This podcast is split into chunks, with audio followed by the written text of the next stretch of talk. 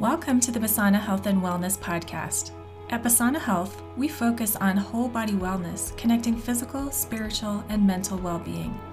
We are wellness collaborators with our members, and we embrace our community partnerships. Basana Health promotes holistic and functional care while focusing on transformative lifestyle changes. Welcome to our podcast, where you can take a virtual step towards optimizing your own health and wellness. Welcome to the Basana Health and Wellness Podcast, episode number 27. Today, you will hear a recording from a recent One in Wellness session where I talked about stress and the impacts on health. Listen in to learn how stress impacts your health and different strategies and techniques that you can do to help these impacts be lessened on the body. Listen in, you won't want to miss out. I thought we could just talk a little bit about stress today, and I'm calling it the S word because nobody ever likes to talk about stress. Many people, as soon as you say it, they will say, Nope, I have no stress because it kind of brings with it some negative connotations. The saying that people always often hear is, You'll never be given more than you can handle. And a lot of people feel like that's little over the top. So the one that I like better is I have survived 100% of my bad days so far. Full disclosure, I have high stress in my life at the moment. My mother in law moved in with us at the very beginning of December, and she has Parkinson's. So I am up with her all night long, pretty much every hour. I get about an hour of sleep, and then I'm up with her hour sleep, up with her hour sleep. I'm uh, burning the candles at both ends. So I just keep telling myself that I've survived 100% of my days so far. But we will talk about stress and I will share some of my stories possibly. But hopefully it won't be uh, too crazy knowing that I didn't have a lot of time to put this together. When we talk about stress back in the day, they actually said that the word stress was used in physics to refer to the interaction between a force and the resistance to counter that force. And there was a scientist, Hans Selye, that did a lot of studies and research on stress. And he was one of the first scientists that's being credited with identifying stress as underpinning the non-specific signs and symptoms of illness. And Hans Selye came up with what was called the general adaptation syndrome. And he talked about having different phases of stress.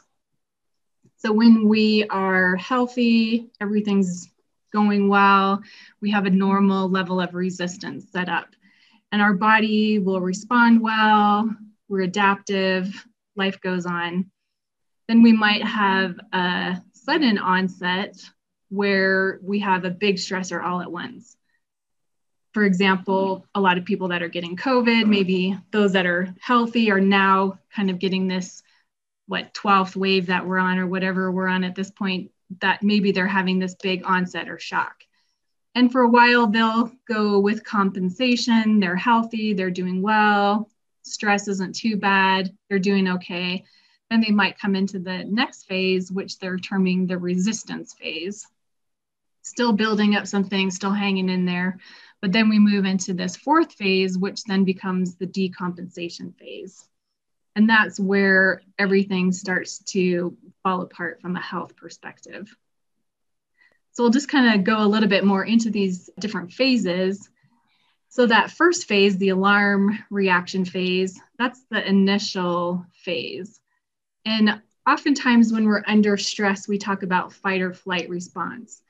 And that's when our body gets this initial response because we're wanting to react, we want to flee or protect ourselves. Our heart rate will increase, our adrenal glands will start releasing cortisol, which is also called the stress hormone. Our body will get a boost of adrenaline, which gives us energy. And this fight or flight response will keep us in this alarm reaction stage. And of course, we talk about this back in the caveman days when they're out hunting and they see a tiger, they immediately go into this fight or flight response. They're either going to run away or they're going to stay and fight the tiger. Then the tiger leaves and the situation calms down. And then we go back into a calmer state. when we are working in our lives today, oftentimes we are staying in a heightened alert state. We're constantly in this fight or flight response. We don't have enough downtime and we don't have enough relaxed time. We're constantly operating in the sense of where we have to feel like we need to go, go, go, go, go at 100 miles an hour, and our body doesn't get to have any type of relaxation or decompression. So then we start this second phase, which is the resistance phase. And after that initial shock of having that fight or flight, the body begins to repair itself. So if we're relaxing, everything's calm and normal, the body can uh, lower the amount of cortisol, our heart rate should go back to normal, blood pressure should normalize. We start entering a recovery phase. And we might be on a little bit of a heightened alert, but we calm down. And like I was saying, in some situations, if the stress continues for extended periods of time, then the body doesn't have time to relax and rest. And oftentimes in this resistance stage, in the second stage, we might start feeling more irritable, might having more frustration, poor concentration, and the body starts just uh, not adapting as well. Then we move into the exhaustion phase. So that's where we've just had this continual stress, high levels coming at us for long periods of time. And we term it prolonged stress or chronic stress. And oftentimes, this is where our body begins to no longer have the ability to fight stress. You might start feeling hopeless, or with the signs of exhaustion, you may start feeling severe fatigue. We might have burnout, depression, anxiety, decreased stress tolerance. We'll notice that our immune systems are getting weaker, and lots of things start happening in this exhaustion phase. When you think about COVID, since we're in that, a lot of healthcare workers are moving into this exhaustion phase and they're getting that burnout, depression, fatigue, and just uh, lacking stress tolerance because they've been dealing with this heightened stress for so long. You know, we're moving into almost two years of continually having this coming at us, and we're really seeing this exhaustion phase in a lot of healthcare workers. Just another little diagram talking a little bit more about the fight or flight versus the rest and digest. So when we're in that heightened alertness of fight or flight, We'll have dilated pupils, rapid breathing, our heart rate goes up, our digestion doesn't work as well. So we talk about the opposite side, which is the parasympathetic, and that's the rest and digest side. And when we're able to move from the fight or flight sympathetic into this parasympathetic rest and digest, the body's able to relax and not have such a heightened alert. So the alertness will decrease, the pupils will constrict, our breathing will slow down, our heart rate will slow down, our digestion will improve, and our muscles will relax. And that's why we call that parasympathetic state the rest and digest. And it's important for the body to be in this rest and digest state as it helps everything to just relax. People that often stay in that heightened uh, fight or flight mode will often complain of digestive issues because their bodies just aren't having the time to relax and are having poor impaired digestion. We do a lot with hormones here at Basana Health, and oftentimes we will see impacts on hormones with people. There's something that's called the cortisol steal that the body goes through. And the way to think about it is when you're in that fight or flight mode and you're high stress, your body is going to be like, I need adrenaline, I need cortisol, I need to keep going, I need to stay heightened and alert. So now instead of the body working along what's called the steroid pathway and making all the hormones appropriately, all of those other hormones get shunted and lowered because the body's working so hard to keep the cortisol and adrenaline at such high levels. And that's why we call it the cortisol steal. And oftentimes we'll notice that our patients have low, all of their other hormones are lowered. And frequently it's a result of this prolonged stress phase. when we talk about stress and the impacts on the body, we know there's lots of different things that can happen with the body, but prolonged stress and chronic stress impacts every single area of the body. For our brain, we might have difficulty concentrating. People will often complain of high anxiety. Maybe they're irritable, they might be more depressed. They might complain of brain fog, skin, our skin gets impacted. We'll have acne breakouts. Maybe we might bruise more easily. A lot of our patients will complain of hair loss. With COVID, we've had a number of people, or even a higher number of people, complaining of hair loss. And some people are saying that they're even noticing that it's coming out in clumps. And specifically with hair, there's lots of things that can impact that. But one of the key drivers that we've noticed recently is the high stress that everybody's under. Cardiovascular health, people are having higher cholesterol, high blood pressure, higher levels of heart attack and stroke. Like I was mentioning, gut health, a lot of people complain of indigestion, they might have constipation, maybe bloating, diarrhea. And because of that high um, sympathetic being constantly alerted, we're not allowing the body to rest and digest. We'll also see impacts on joint and muscle. Many people will complain of increased pain, inflammation, tension, aches, muscle tightness. Reproductive system, if you think back to that previous slide where we were talking about all the hormones being impacted, reproductive, reproductive system is going to be impacted all the different hormones are going to be less. You know, maybe we have a lower libido. Women might experience more PMS symptoms. And then a key one that obviously a number of people are experiencing right now is a decreased immune system. So, this high stress, high cortisol, constantly staying in that state actually lowers the body's ability to fight infections. So, we have a higher risk of becoming ill, lowered immune defenses, and just an overall lowered immune system. And then again, on the other side, similar kind of things, talking about heartburn, increased rapid breathing, higher risk of heart attacks, stomach aches. A lot of people complain of insomnia, but insomnia and anxiety kind of go together. And I'll show you a different slide in a minute that, that kind of correlates that a little bit more too. But you can see that as the stress levels go up, there's a lot of different impacts in the body. So when people come to um, talk to us for a health and wellness consultation, and we're looking at the whole picture from a functional medicine perspective, we look at the whole body because if they're coming in saying, My hair is falling out, I'm not sleeping well, I have indigestion, my joints are achy, I have low libido, I feel like I'm getting sick all the time, I have brain fog, you know there's obviously multiple different things that, that can be impacting that. But one of the key drivers that we have to dive into is stress. And we always ask people well what are your top three stressors?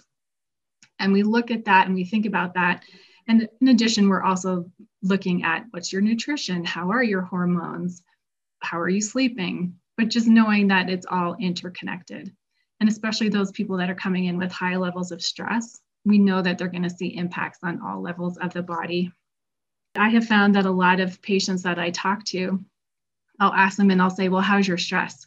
And they'll tell me, I don't have any stress. I'm, I'm totally fine. I, I'm, I'm fine. I'm like, Really? Because you just told me that your mother died, your husband changed his job, you moved to a new house, your children are impacted by COVID and they're staying at home.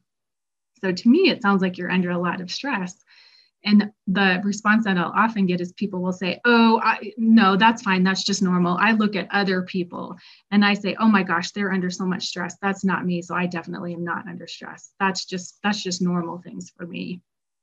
And a couple of things that I tell them. One, I always tell people that your, your own stress is your own journey.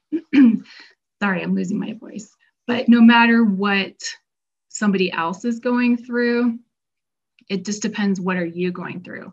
You know i obviously i have a lot of stress. I'm going through a lot of different things but i also look at other people and will say the same thing. Oh they're going through a lot of different things. But everybody's journey is their own and no matter what you're going through the body will tell you. So I have this lab um, value that's um, showing off to the right here, a cortisol level. Normal cortisol level is going to follow along that green path. It'll spike in the morning, it helps wake us up, goes kind of lower during the day, and then it'll taper off at night so that we are resting, we're calm, we can go to sleep.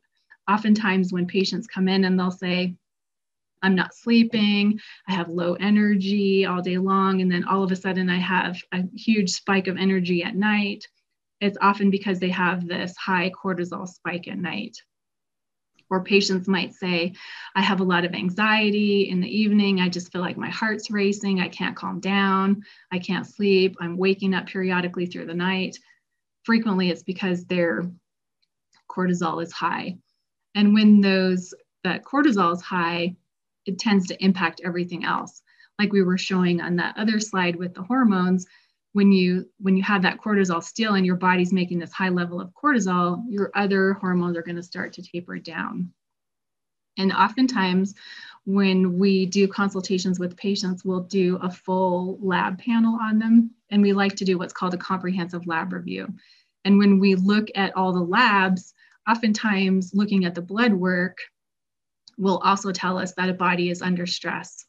So maybe somebody's electrolytes are going to be off. Maybe their sodium potassium balance might not be as well. They may show that they're really dehydrated, or maybe even some of their labs will show digestive disorders. But a lot of times, even looking at people's blood work, I can say, even though you're telling me you're not under stress, your body's telling me you're under stress. So then we jump into, well, what can we do to help this? And oftentimes we say, okay, what are you doing for restoration? Or what are you doing for stress reduction? Oftentimes, when we're doing a consultation, we'll ask, well, what kind of things bring you joy? How often in life do we get so busy and we're constantly in these high levels of stress that we don't even take the time to do the things that bring us joy? Going for a walk, reading, spending time with friends, you know, a lot of people will say travel. That's obviously been impacted quite a bit recently. But what are the things that bring people joy? And then we also say, well, what are the things that you do to help reduce your stress? Because there's oftentimes things that we can do to help bring things down. So we want to think about our body, our hormones, we talk about our nutrition, what kind of things are we doing for the mind? And then oftentimes we have to look at also toxins what is in the environment that could be affecting us also. But the important things with stress restoration and helping to decrease that constant level of fight or flight is focusing on the things that can help the body. Even drinking more water. Colorado, we're so dry. It's amazing how little water we do actually take in. And oftentimes, when we look at people's blood work we can show them that they're dehydrated. But even just drinking water, water is an, an amazing benefit for helping the body and to reduce stress. We talk about physical activity, even just getting out and having a walk frequently because a lot of us have jobs where we're sitting a lot, even just getting up and walking for five minutes luckily for us, we can walk between our two different departments and that helps a lot. But just getting up and moving every day can help reduce stress. There's other things that can help in the moment with stress. There's a stress, or I'm sorry, a breath exercise that I find very helpful. It's called a 478 breathing. And the thought is if you breathe in, if you inhale for your inhale through your nose for four seconds, hold your breath for seven seconds, and then exhale through your mouth for a count of eight.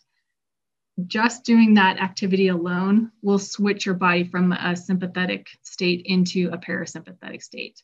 So if somebody's feeling high anxiety, high stress, high anger, high tension, even taking a few minutes and doing that breathing exercise, four, seven, eight breathing, just the shorter inhale, longer exhale automatically helps that body to to shift into a parasympathetic state and more of that rest and digest state. Meditation, many people know about meditation. A lot of people will say, I can't meditate because I can't get my mind to be quiet. Oftentimes, people think that meditating is sitting in a room, lights off, with no thoughts in the mind. And really, if you meditate to the full tent, it's just a focused thought. And oftentimes, with meditation, I'll tell people thoughts will come your way and just acknowledge them. Those thoughts will be there in a few minutes and just kind of the thoughts there, let it go. And just having a focused concentration on something for a few minutes can be a form of meditation. Like we said, exercising, even five minutes a day, working your way up is a great way to get the body uh, stress reduction. And then self care. And self care means something different to everyone. For me, I like reading. Reading is self care for me. I, I like exercising. I like cooking. All of those are nice self care things. Some people like taking a bath. Other people find self care spending time with family. But even just doing something every day for a little bit of self care will help to bring that stress down. So, like Tanya mentioned, I am a Reiki master. I've done this for about four years now. And many people say, well, what is Reiki? Reiki is a Japanese technique that's an energy healing technique and it uses the life force energy of the body. The easiest way that I can explain it to people is that the body has energy and it has multiple different meridians in the body. When you go to a cardiologist and have an EKG done, you will get a piece of paper that shows you an external tracing of the internal electrical activity of your heart. Same with an EEG. When you go to a neurologist and they take a look at your brain waves, they will see an external tracing of the electrical activity in your brain. So all of the body has electricity. And the belief with Reiki is that you are centering the energy. It's a, a really calming relaxation technique. And for me, I do, I hold my hands above people. Some people t- actually touch people, but for me, I just hold it above. I feel energy meridians in people I work to center the chakras of the body. That's a picture of it uh, up top of the screen there along the body. In addition to the energy fields and the meridian lines, our bodies have what's called chakras. And the body, each of these chakra points have different connections with the body. For example, the throat chakra, it is involved with communication and talking. It also has your thyroid, the solar plexus. This is where your stomach is. It's also thought to hold wisdom and power. But all of these different energy areas, when we do Reiki, I help get them in balance. And the thought is that the energy and the healing will go where it needs to go. It's not me as a practitioner healing or doing woo woo on the patient. It's just a relaxation, and then the body will heal itself. When I talk with people about healing themselves, a couple analogies that I heard that I really like when you cut your hand and you put a band aid on top of it, it's not the band aid that's healing it, it's the body that's healing it. So your body is healing that cut. Same with if you fracture your leg and a cast is placed, it's not the cast that's healing the fracture, it's your body that's healing the fracture. So Reiki is just one of the extra techniques that I do that helps balance and center and relax. So often I offer that up to people as a technique that they can consider for stress relaxation and relax reduction. And then this is one that is an interesting one that I like also. It's not uh, too technical for me. I pretty much push a button and walk out, but it's a headset that is called BrainTap. And there's a lot of neuro algorithms that they've done with it. You can see in the picture that there's lights on the ears. There's also lights behind that uh, headband. And the lights do the uh, meridians in the ears and the eyes. And then as you put the headset on, you're listening to what's called binaural beats. And it's a certain tone that's within the music that taps into different parts of your body and mind and energy fields. They do what's called guided visualization. So there's meditations that are spoken, and it walks you through different things. For example, there's one that talks about an ocean, there's one that talks about the mountains. And then while they're doing the guided visualization, there's also music in the background. So there's lights, there's beats, there's music. So people listen to it 20, 30 minutes, and it's a meditation that people can do. And so that's one of the ones that we're hoping to introduce a little bit more. There, most of the meditations are about 20 minutes. The first time I did it, I put it on and I had heard the the guy that made it. He does a lot of the recordings. I've done a lot with him. He does a lot with hypnotherapy. So I was listening to him and I was telling myself, okay, 20 minutes, I'm going to listen to the whole thing. Then the lady tapped me on the shoulder and she said, okay, it's time for you to go. I was like, what are you talking about? You just put it on. She's like, no, it's been 20 minutes. So it's a really quick relaxation technique that we do. It's a fun one. So that's pretty much all I have for you for the quick and down and dirty.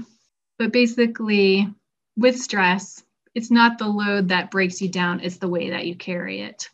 So, all of us, no matter what, go through stress. We all have a lot of impacts every day that come at us. And so, really, what it is, is, is it's going to be a matter of finding what works, what's good for us, what are the ways that we can help bring that down, how we can get our body out of that fight or flight mode, more into that rest and digest mode so that we don't take ourselves into that exhaustion phase where we're burned out, can't keep going, low immune system. Basana Health and Wellness podcast is brought to you by Atagi Plastic Surgery and Atagi Skin Aesthetics. Check us out at atagimd.com. A T A G I M D.com.